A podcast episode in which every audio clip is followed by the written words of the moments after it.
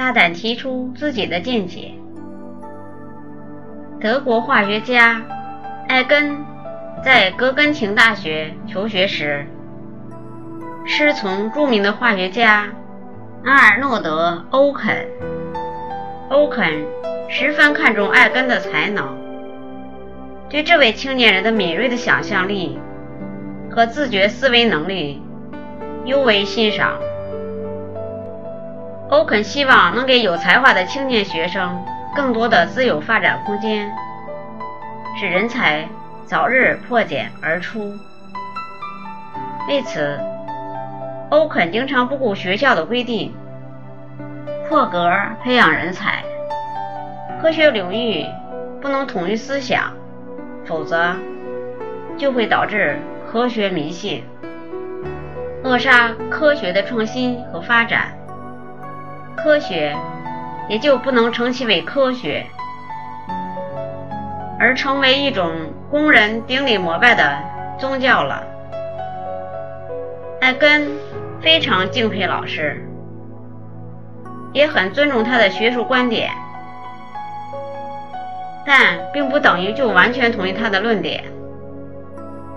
上学时，艾根就知道液体中化学反应的速度极快。但欧肯写的教科书中，把这种速度描绘为慢的无法测量。对于这个论断，艾根持怀疑态度。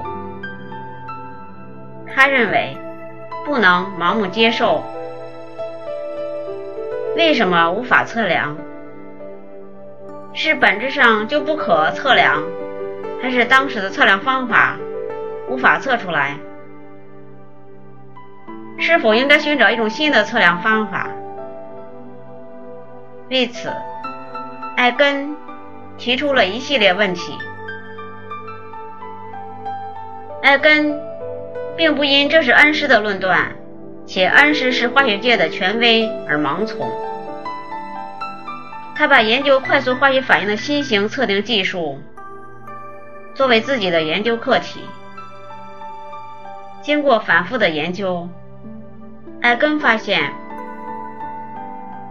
过去测定快速反应的方法限于当时的技术水平，测量的灵敏度较差，观察反应时间只有千分之十秒，而分子中一些原子的运动频率至少约为十亿次，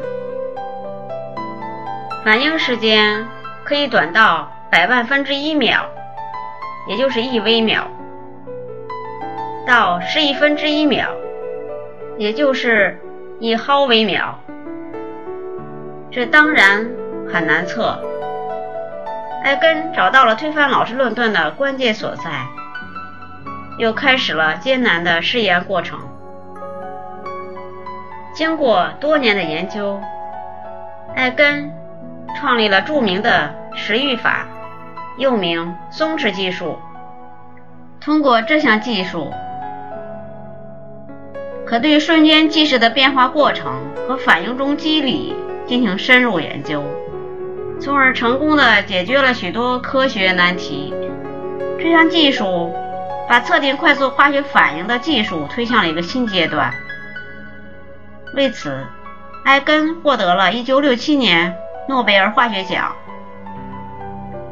哈佛箴言：一个正直的人应该敢于向权威挑战，只有这样，才能活出全新的自己，开创与众不同的人生之路。